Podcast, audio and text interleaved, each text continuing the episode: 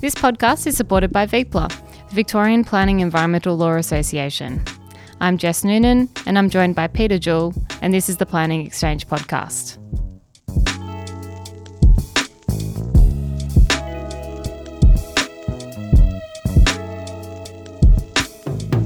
Today, we have the pleasure of interviewing one of the planning great doyens of Victoria, Tim Biles. Tim was actually our second interview back when we started in 2014. Since then, the world has changed substantially, and no one saw this coming. The impacts of the global COVID 19 pandemic are still being understood, but it does seem clear that this crisis will make a significant mark on cities, physically and socially, that will echo for generations. Just as 9 11 marked a t- turning point, so will the lockdowns of the 25th of March. We will today be discussing with Tim the prognosis, and we are all peering into the unknown. Tim has 40 years' experience in town planning and urban design throughout Victoria and is a recognised leader in these fields. He provides planning, urban design, advice, and also delivers expert evidence to VCAT and planning panels. Tim was a director of Message Consultants who rec- recently joined forces with Ratio Consultants. Our listeners may know Ratio from a wonderful interview we also did with Colleen Peterson back in 2018. Welcome to the show, Tim. Thanks, Jess. Thank you, Peter. See you again, Tim. Uh, Tim, there's a quote from the Planning Minister in New South Wales from the Great Fire of London to the bubonic plague outbreaks in the early 20th century in Sydney. Advances in urban planning have their genesis in concerns about sanitation and public health. Discuss. And it's a it's a pleasure because listeners, Tim was once one of my lecturers at RMIT many years ago. So it's nice to be able to put questions to him. Well, Peter, you'll be pleased to know that I, I have, do have a copy of uh, Lewis Keeble's principle, Principles and Practice of Town Planning here, just in case we need to go back to that. Go, going to the quote, to Stokes's quote, um, the those health issues were really, in a sense, they were caused by the need for physical infrastructure. So there was a need for running water, reticulated clean water, and disposal of waste, sewage in particular. Um, and that in cities today, or certainly Australian cities, has been dealt with, and that's it. So the the changes that we're likely to see, I think, will be um, less able to be seen as physical responses as much as they will be um, just changes in behaviour and changes in the way in which uh, people organise their lives. So it'll play out in a different, if you like, it'll be a different playbook than the playbook that Lewis Keeble talked about when I was trying to teach you how to be a town planner. um, yeah, so so there will be there will be different different changes.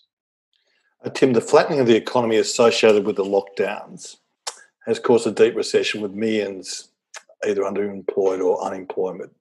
Many businesses have been destroyed or on their knees. The economy has been trashed. How should planning react on a first principle basis to this situation? Um, do you think it would be a good pivot point to, from for planning to support enterprising culture and the city? What do you think? Well, I, Peter, I think that that that is critical, and um, we have because I think the country and Victoria in particular has enjoyed a very good economy for a long time.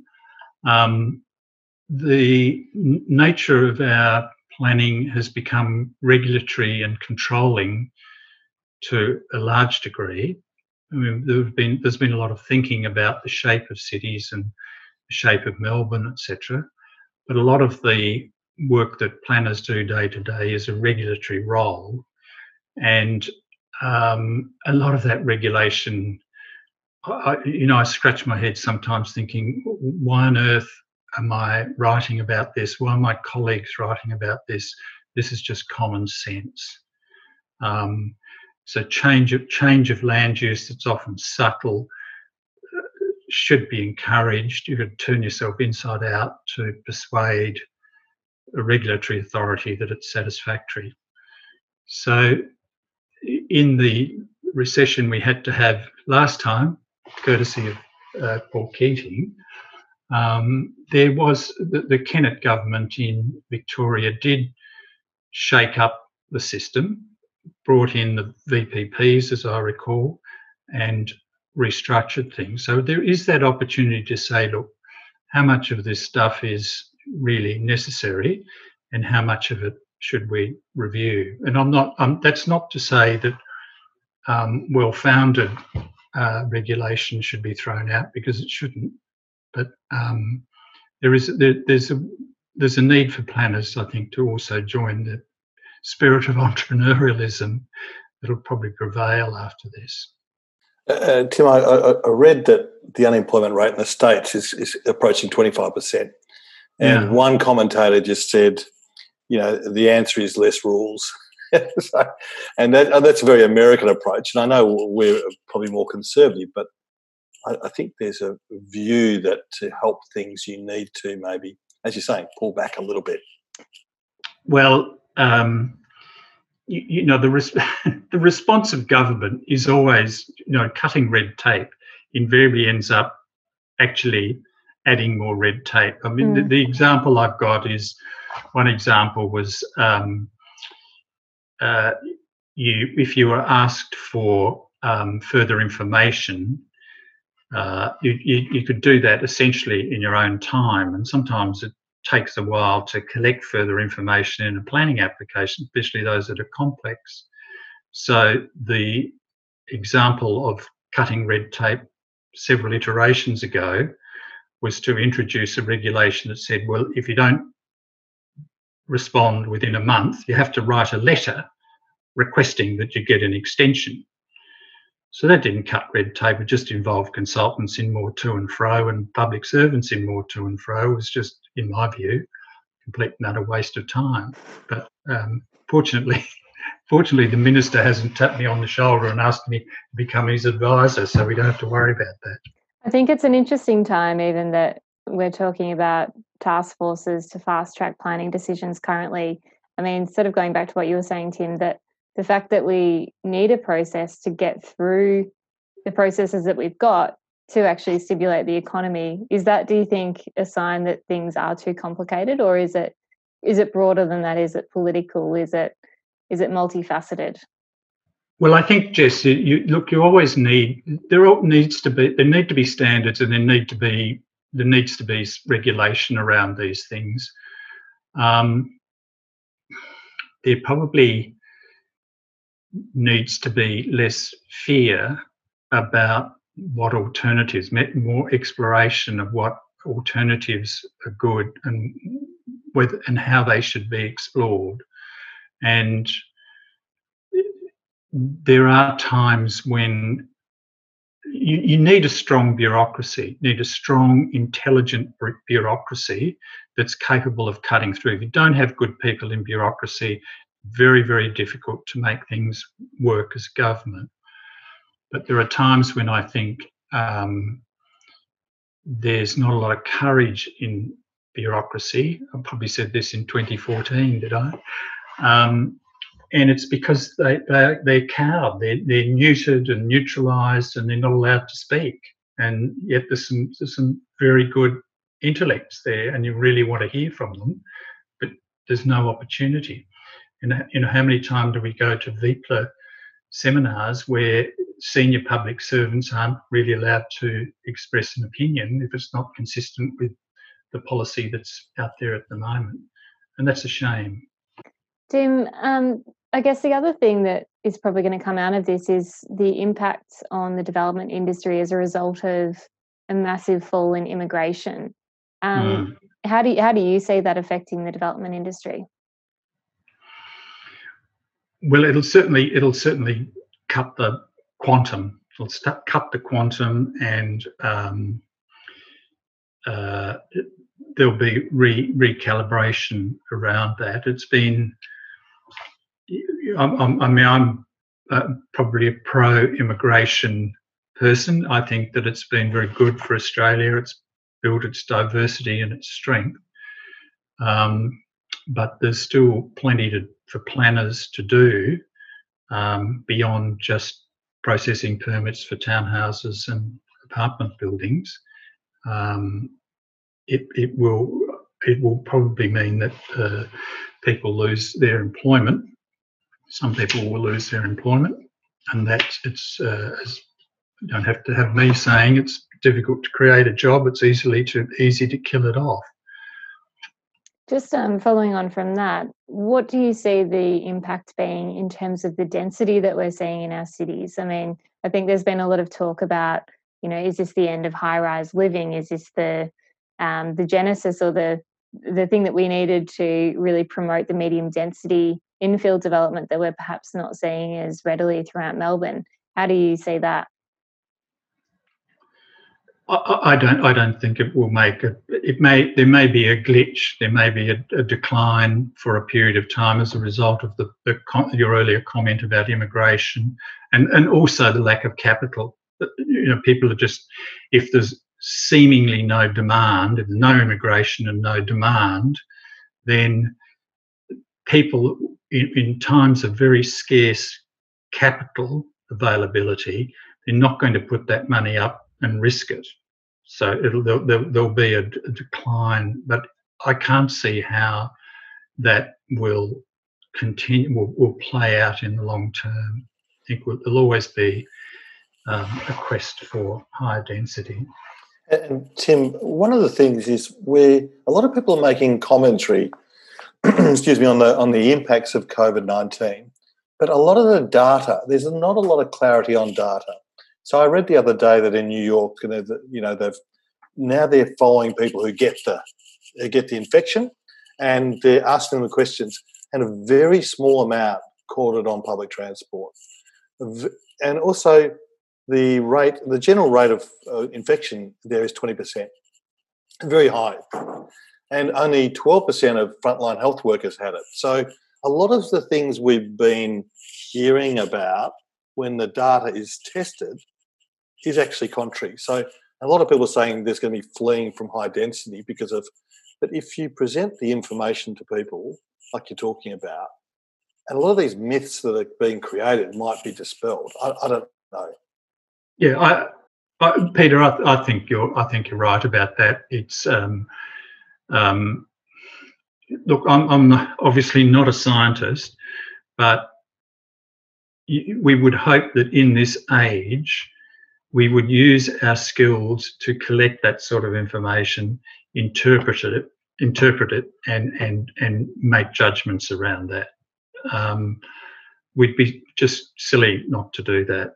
Um, and I think there was an article in the paper yesterday or the day before saying basically it's not the density of living, it's the, the the, the density within the within the building itself, within the within the apartment building. So if you've got two bedrooms, you've got ten people living in it, you've probably got a problem. You have one anyway, I suppose, but um, that that's more the issue.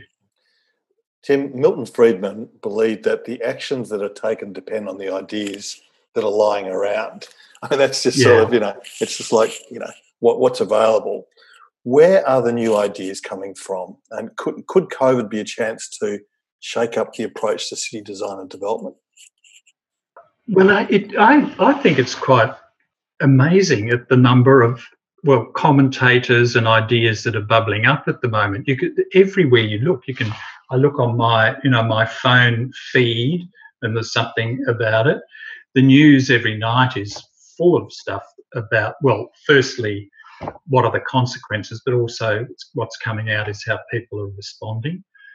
Um, every newspaper you pick up is full of stuff and your social the social media is is also full of ideas that people have about how you might deal with this. So um, i don't think there's any we, we are fortunate in this country that that there has always been that i think that's that respect for ideas. Sometimes it morphs into uh, culture wars, but there's always been respect for, for good ideas that are well based and they get backed. So I, I can't see that that there will be um, any lack of of um, any lack of opportunity to drill into those sorts of things, Peter. And on, on that point, Tim, you know, there's design competitions for new buildings, and a lot of people say that design competitions bring out the best. Why not competitions for new planning policy? So, so just a scenario: we've got this area, or this is what we want to achieve from a broader perspective. Mm. Mm. Let's not create a draft policy. Let's just say, okay, here's what we after. You put it together, and then we'll put it out for con- consult. Mm. Um, well, uh, I think that's a very good idea, Peter. And because again, there is some very there's some very interesting ideas that people have about movement and transport. I don't know if you're at the last VPELA conference and there were there was a, uh, a side talk by a group of transport people about how they were going to deal with electric cars and all sorts of things. And in many respects, I thought it was the, one of the most interesting contributions to that to that conference. And Department of Transport have published an interesting document people I'm working with have just done a entered a competition for um, improvements to micro mobility. So, um, you know, how do you get people from to travel five how, when they're traveling five or ten kilometres and they're using a bicycle? How do you make that journey work more effectively for them? And they've they've sent this. It's actually it's actually a um, a competition based in Las Vegas of all places uh, and we had to do a comparison with Nicholson Street in, in Melbourne. But the ideas that came just out of our office, I thought were really good. I'm not, not saying that, the, and you, you, you, you, if you, if maybe Peter, what you and Jess, what you should be doing is putting off the podcast for a couple of weeks and uh, running a competition through VPELA. What do you think, Jess? Great idea. Tim, she's, she's taking off her headphones already, Peter. I know she's she's a lot, she's a lot younger and fresher than me, Tim. Um, Tim, there's talk about re-establishing manufacturing in Australia. Uh, are, yeah. are planners, and, and, you know, it's one of those buzz things at the moment. Are planners able to assist in this approach, and, and also how well are planners these days versed in the economics of business costs and priorities? You know, is it a back? Because when I did my planning, there was a were, economics was a pretty important part of it in terms of yeah. understanding how things worked and inputs and you know all those things. Is it time for a bit of a reset back to basics for planners? Do you think? And, and specifically, just talking about manufacturing. Hmm. Uh, talk about sorry. Uh, talking about manufacturing, uh, you know, as the hot topic yeah. at the moment, becoming well, self-reliant. Well, if you go you go back to that earlier comment about you know they couldn't get marmalade into jars because the jars were in China and the lids were in in um, Taiwan, I think. Um, and you think, well, we're we're no, they make glass out of sand. How much sand is there in this country? And they make lids out of metal. How much metal is there in this country? What are we doing? So I think there'll be a lot of that, um, as I say, recalibration where people are saying, Let, us start doing some of this. And there was a there was another article in the paper about two weeks ago about uh, a woman who's now retired who explored, I think, was three or four scenarios of one was pandemic and the consequence on supply chains and how they would work and how they if, if they failed, what would they what would the effect be for the country? And I think there's no question that people are now saying to themselves, well, you know, if I can't have my marmalade on my toast in the morning because I can't get a lid and a jar to put it in, we better do something about it. And obviously, it'll be, be more meaningful than that. Um, and we are, I, we're, we're not bad at finding places to do those things in our cities. Um, it's sometimes clunky, but if there's purpose, you know, today the federal, the, the state government said, well, look, we know we've got an, we're going to have an employment problem. We've got a housing problem, and I've forgotten what the budget is, but it's a colossal sum of money that's going into immediately having contractors find people that can go out there and renovate houses that need to be renovated and build new build new accommodation. Now that's presumably those house that housing must be there, and they must presumably have some sites to build these things and designs and all that sort of stuff if they want it to happen quickly. Uh, Tim, was, to me that suggests this idea of magical thinking that you can that you can somehow you know you, you can join one thing and to the other thing and mm. and where there is so much skill involved in house construction and things like that there is only so yeah. much capacity in the system to be able to yeah. achieve that so the uh, I think that, you know this is my thought. The COVID thing is going to be the end of magic thinking. That uh, sort of a more brutal, hard nosed approach from a long time ago might have to come back into play. About and also to do with people's expectations. Uh, look, Maybe I'm being too, Peter, too harsh. No, no, I don't. I don't think you're being harsh at all because the the two significant things that are going to come out at the end of this will be, as I say, there's no capital. There's no capital in in the government coffers. They've got huge debts, and any government that's got any brains is going to be working to reduce that debt. But at the same time, they're going to have to keep get people employed. You don't get people employed if you don't seriously analyze the multiplier effect of the of the dollar that you're going to spend. So if you've got, you know, if you, are down to your last 20 bucks and you're hungry, you're not going to go to Vue de for dinner, are you? no. Jess, do you like Vue, Vue? I was going to say I'd gladly spend my last twenty dollars in Vue de Monde. Go out in style, I say.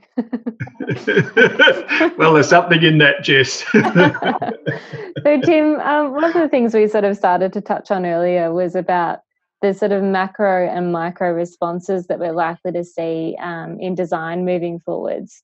What do you, what do you think about that? Are you seeing um, that there's going to be a greater reliance or strategic value placed on things like open space and pathways and connections, or what, what are your predictions in that space? I think, uh, Jess, in the methods of transport, there will be, again, there will be recalibration, particularly for people who've got relatively easy journeys. I mean, we're lucky in Melbourne that it's sort of flat, flat terrain. We're not like we're negotiating Switzerland here. So it's relatively easy to ride a bike we didn't have electric bikes 20 years ago, 15 years ago. Didn't have electric scooters. Um, we've certainly in our inner city councils now, Melbourne City Council is seeing a will to remove um, cars and put people into other forms of movement. So I think there will be a change to the way our roads, we'll see a gradual change to the way our roads are used.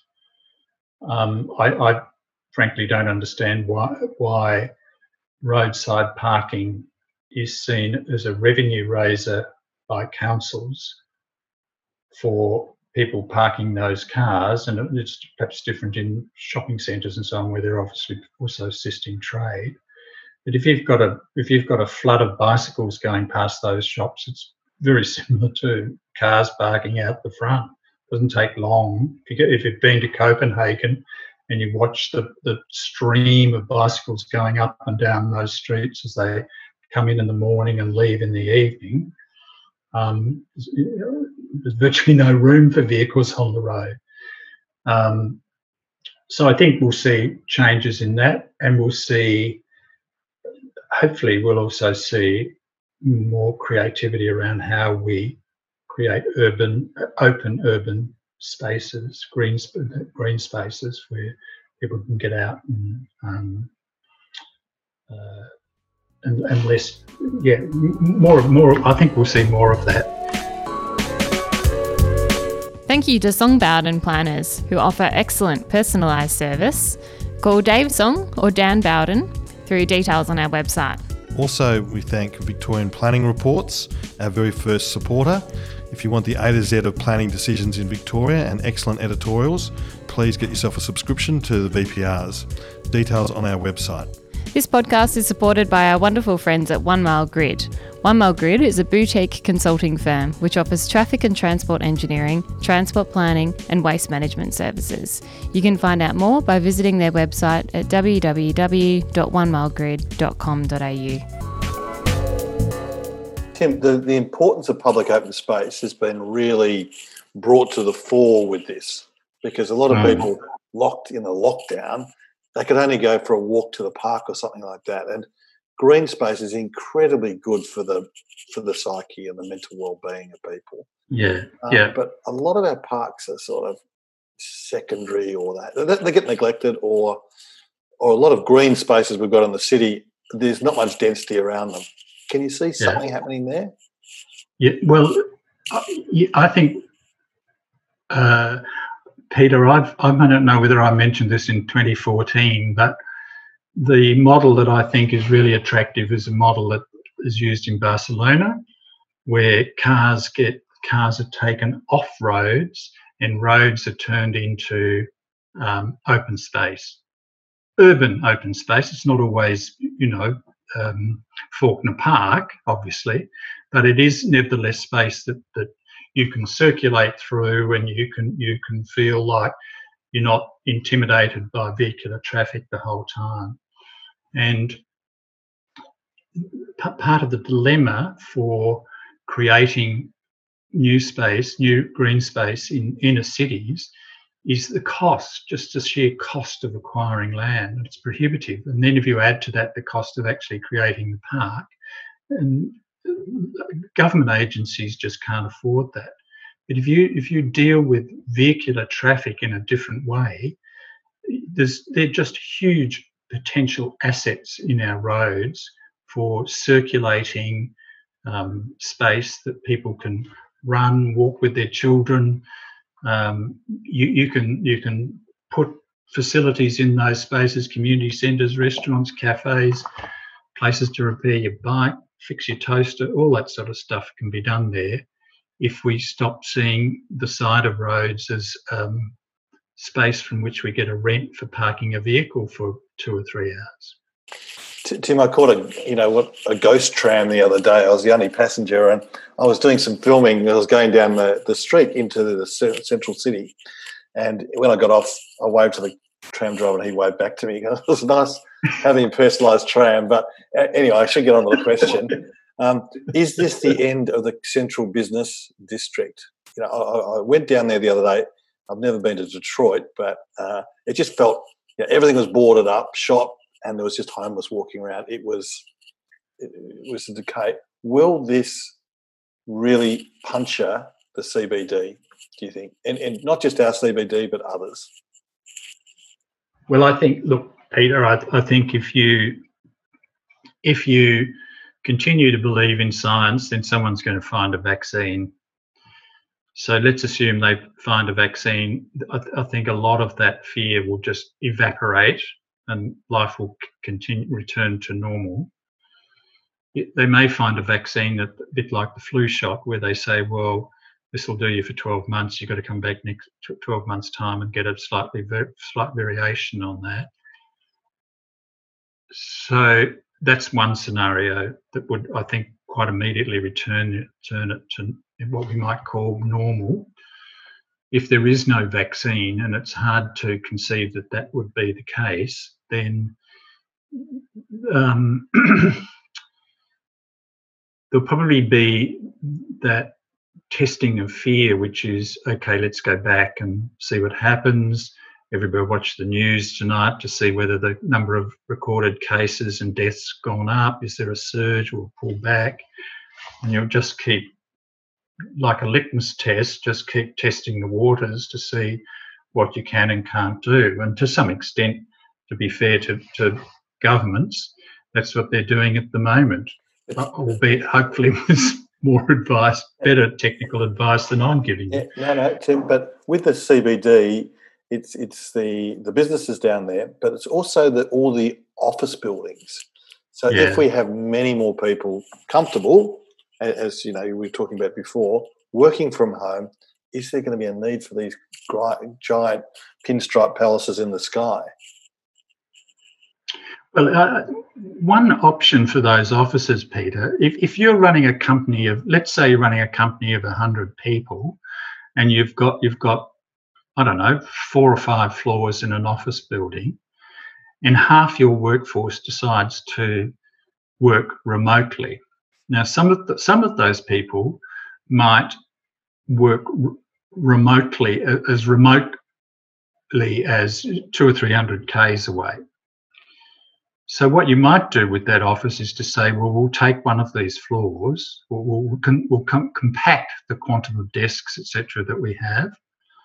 There might be more space between desks, but there might also be a floor that's just like the Japanese overnight accommodation. So you you come up from wherever you're coming from. You come down from uh, where did where do they do the love duck? Uh, up in Nhill, uh, up in come- uh, Wimmera. You come down from the Wimmera after you've done your consulting services there, Yes. and you go to the office and uh, you spend a couple of days there working, and you stay in a in a you know capsule type accommodation in the office, and then you go back to, so that you don't have the expense of having to stay in a hotel or rent or buy yourself a one bedroom apartment. So the, so you may see some reconfiguration of um, the nature of space. I'm sure you'll, you'll see that occurring. How it'll be, there- there'll probably also be a need for more spaciousness between desks. There was also another article the other day about sitting in an open office and how it doesn't necessarily improve interaction and productivity. And having just gone to my new firm and overnight joined with 60 new friends, I got an insight into the consequence of that after coming from an office of 10. I think you're right, Tim. I think the the reevaluation of space is going to be a really interesting one. I think we've already seen quite a lot of that. I think over the last even five, ten years. I'm thinking even you know this idea of the co-working studios that really have come to fruition. I'd say over the last Mhm. what, five years, um, and now they're everywhere. I don't think we could have imagined five years ago how many co-working spaces we would have. So I just think it's going to be really interesting to see where we land with that and what kind of, I guess, innovative ways we start to use space. Yeah. It's going to be interesting. But I, think, Jess, too, it goes back to that earlier conversation we were having where, um, you know, in the end, I don't know about you, but there's there's some work that you can do individually, but there's a lot of work in our arena where it's it's helpful to be able to do it collaboratively. You, you need several people sitting around the table, whether it be virtual or not, working through where you're going to take things.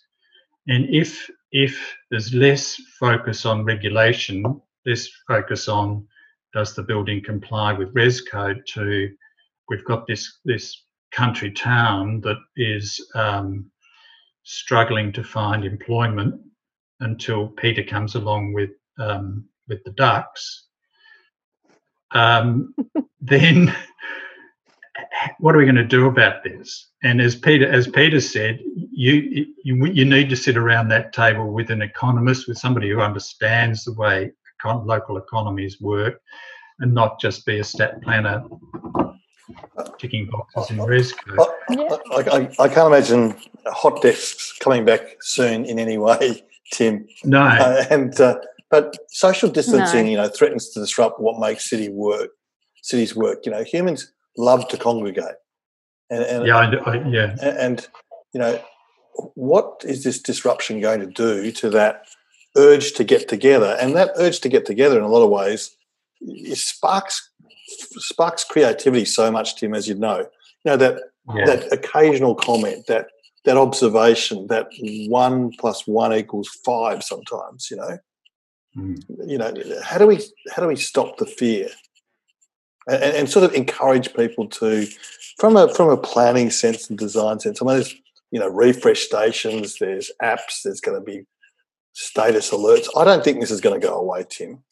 You know, the vaccines, if they do become available, will have to go to the frontline workers. So, you know, people like us won't have them for at least a couple of years. So we're going to have to learn to live with it. It's not going to go away. You know, I'm, I'm maybe pessimistic, but how do we give confidence? You know,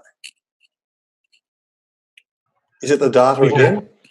Well, well, you know, I'm I'm inclined to sort of again resort to the flippant and say alcohol, but um, that's probably probably not something for a podcast, Peter. Um, well, I- look, I, I agree with you. I, I I know we've all had our Zoom conferences and shared information on Zoom, um, and it works, but I miss the it. It works for me because the people that I'm dealing with, I know what they're capable of, how you know what they can do. Don't ask them things that I know they can't do. Um, so we're sort of, you know, making widgets. We've already done it once, and we're just repeating the formula. For the for the challenges that you're describing, Zoom is not a great place to do that. What did you say? One plus one equals five, or two plus two equals five? Sorry, those revelations, those inspiration that uh, you know you mentioned something, Jess talked something, and that sparks Yeah. something, that triggers something there. Yeah, yeah, and you can you can you can get it like this, but it's it's somehow it's never quite the same because then what also happens is, you know, you get that spark, you get an idea, you get something that starts to work, and you might want to sort of peel off, uh, you know, come back, start to build it, and it's very hard to do that in a Zoom conference that's 40 minutes or 60 minutes because you you Plus, um, plus Tim, you just don't have it. plus I think we've evolved so that we're very perceptive of people around us, how their emotions are, and we're looking at each other now in a two-dimensional form.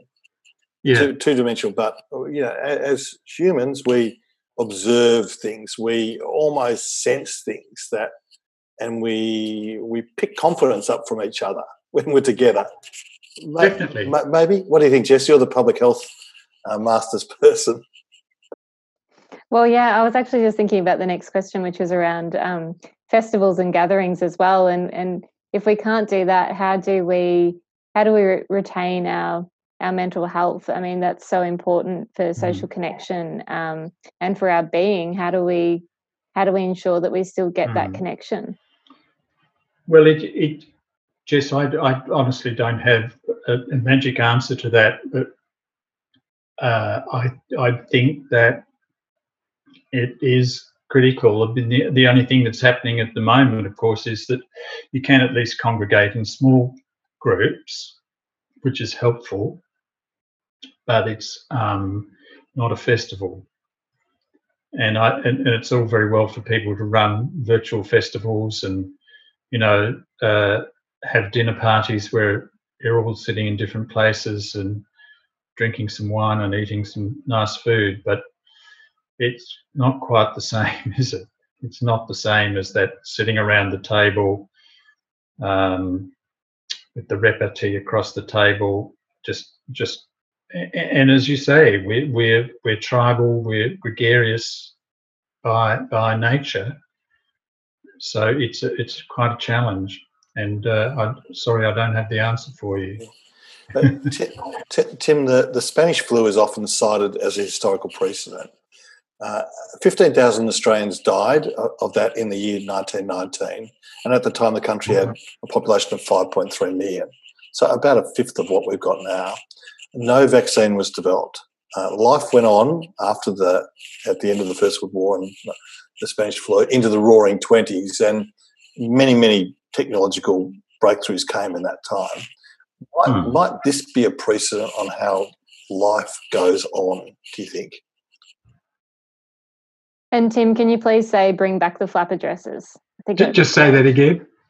I said, can you say bring back the flapper dresses?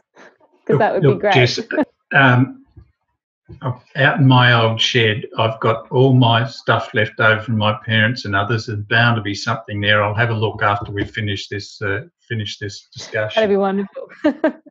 S- s- So do you think? do you- So do you think that sort of bounce back in the Roaring Twenties might be what we go through? Do you think uh, it's possible? I, I look. I, I'm the, the problem with you know we call it a recession or whatever's going. to There are going to be a lot of people unemployed, And for those that don't get a job, it, it it's devastating. You, you, know, if you've ever been, if you've, and I feel particularly sorry for those that are coming out, they're coming out of uni or coming out of school, they've gone through all that education, they look around, there's nothing for them to do. That's just, that's a shocking state to be in. Um, but if you, again, if you look at how this this country does rebuild, this country has an ability to do that. And when uh, Jeff Kennett uh, emerged in the in the early 90s, people would come down from New South Wales and Queensland and laugh at us, saying, "Oh, you're the Rust Belt state." But the country, but the state has rebuilt itself through through governments of both persuasion, and in the end, it's because there had there was basically pretty good government, but there was an energy in the community that made that happen. People saw opportunity and they took it and they were able to take it.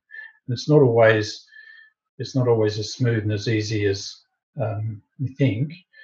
But I, I, I just personally would not be I wouldn't be cowed or frightened by it. I think you just have to do the sorts of things that you've both been talking about, which is let's hear the ideas, let's expose those ideas, let's you know, um, you know, give give strength to those who who want to get out there and have a crack.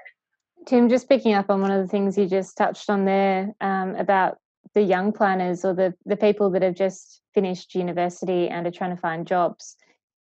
What what yes. advice would you give to the young planners of our industry um, coming into this really unusual time?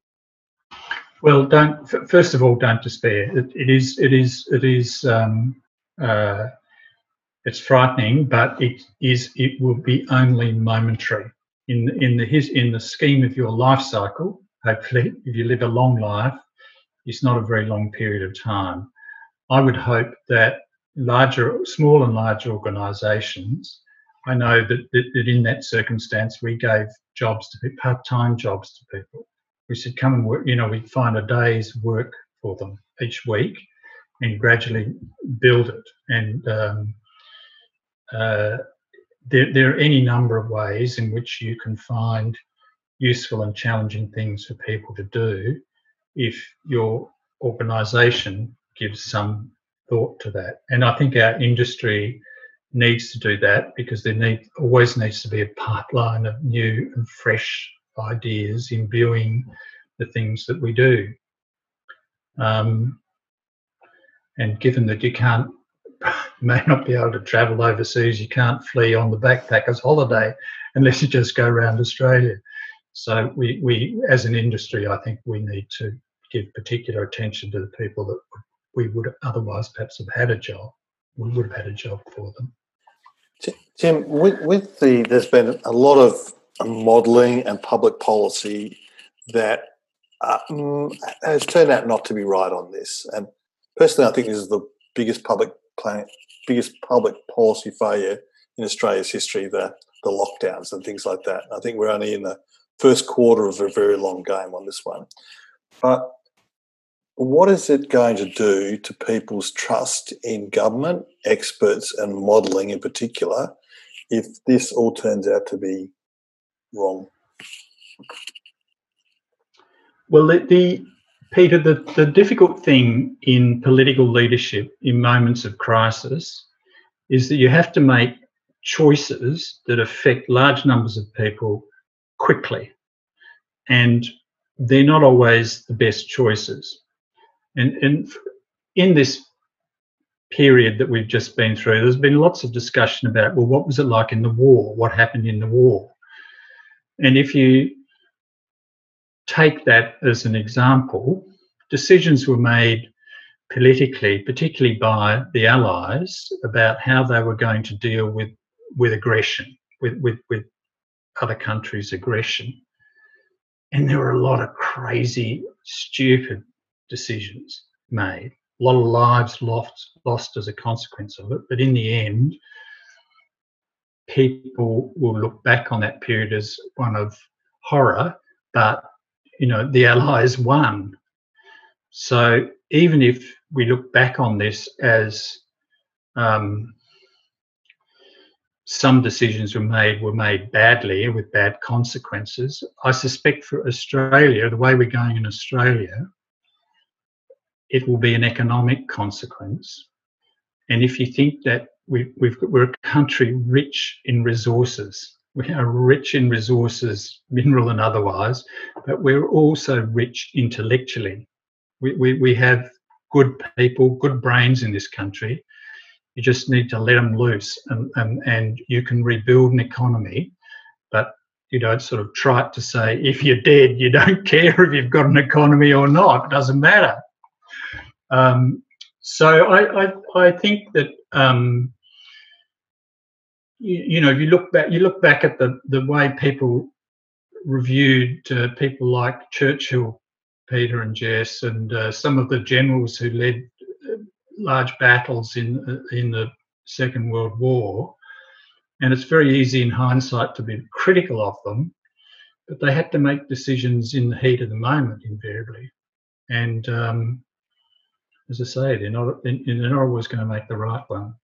Frankly, I'm I'm absolutely delighted to be living in Australia in this moment, and not some other country um, because I, perhaps you, you, I know you want to go to New Zealand, Peter, because you.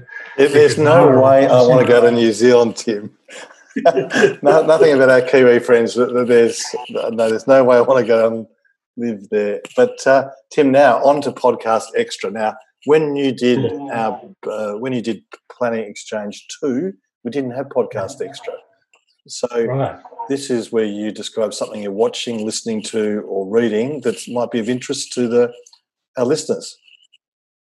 Well, Pete, look, um, I'm not a great fan of television. I can't find much of it that I really like, so I don't watch much television.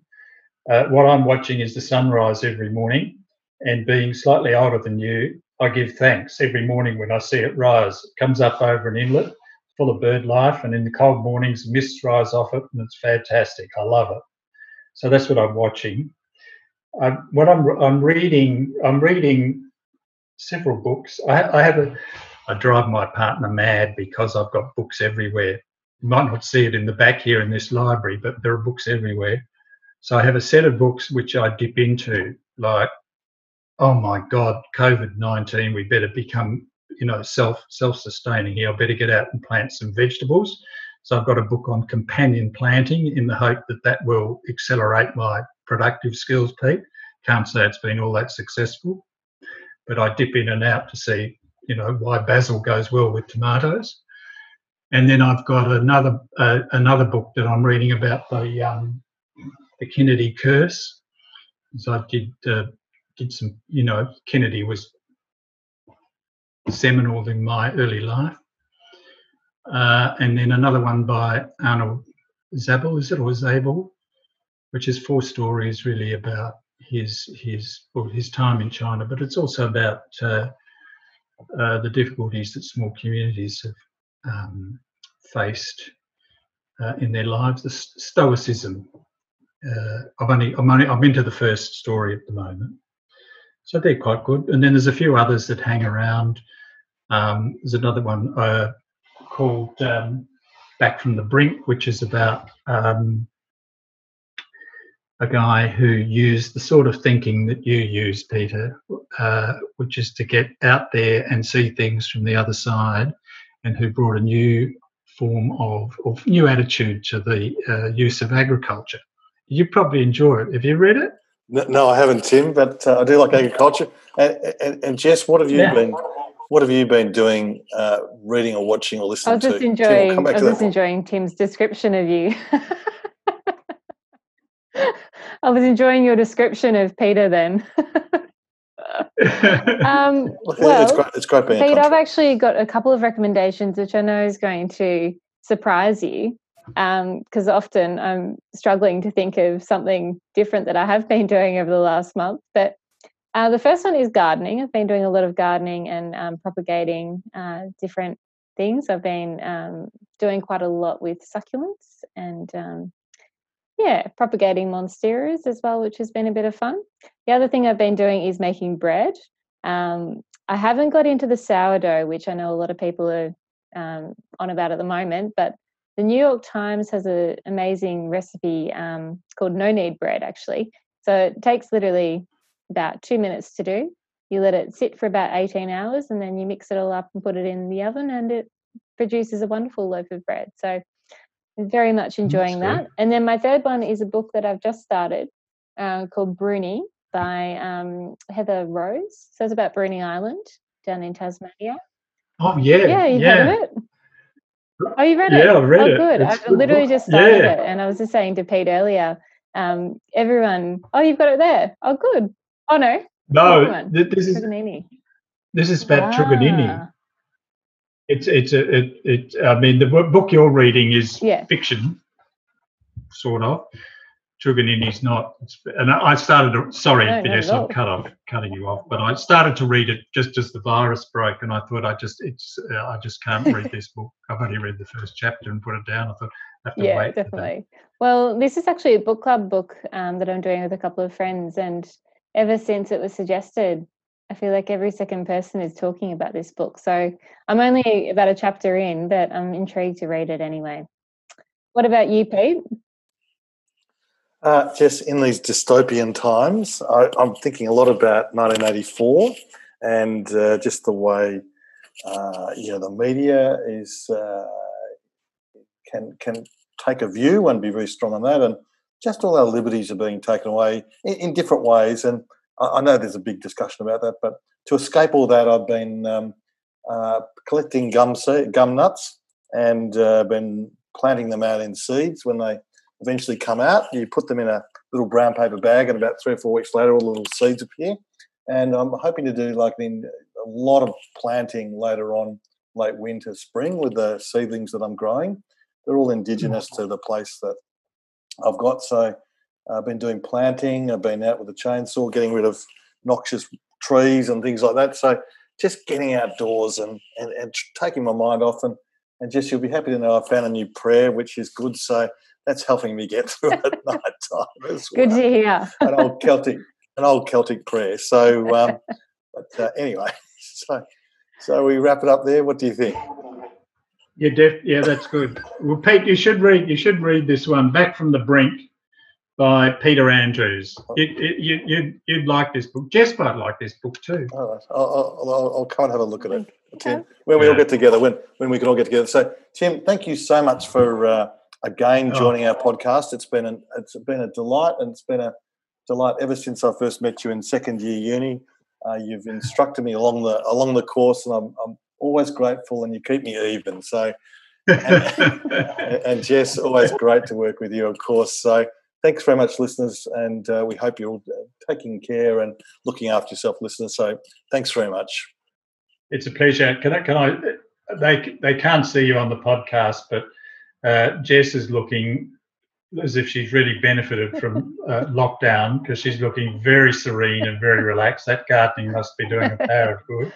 And and and Peter, you seem to have become, you know, I can see with that uh, all those trees in the background. You're just sort of becoming, uh, you know, the father of rural Australia and uh, comfortable in your own skin, but don't get too comfortable because you've got to keep keep you know pushing the boundaries and and, and pushing the edge Keeping of us all on our toes. It- it- even old buggers like me. Tim, Tim, I'm blushing. That's enough, please.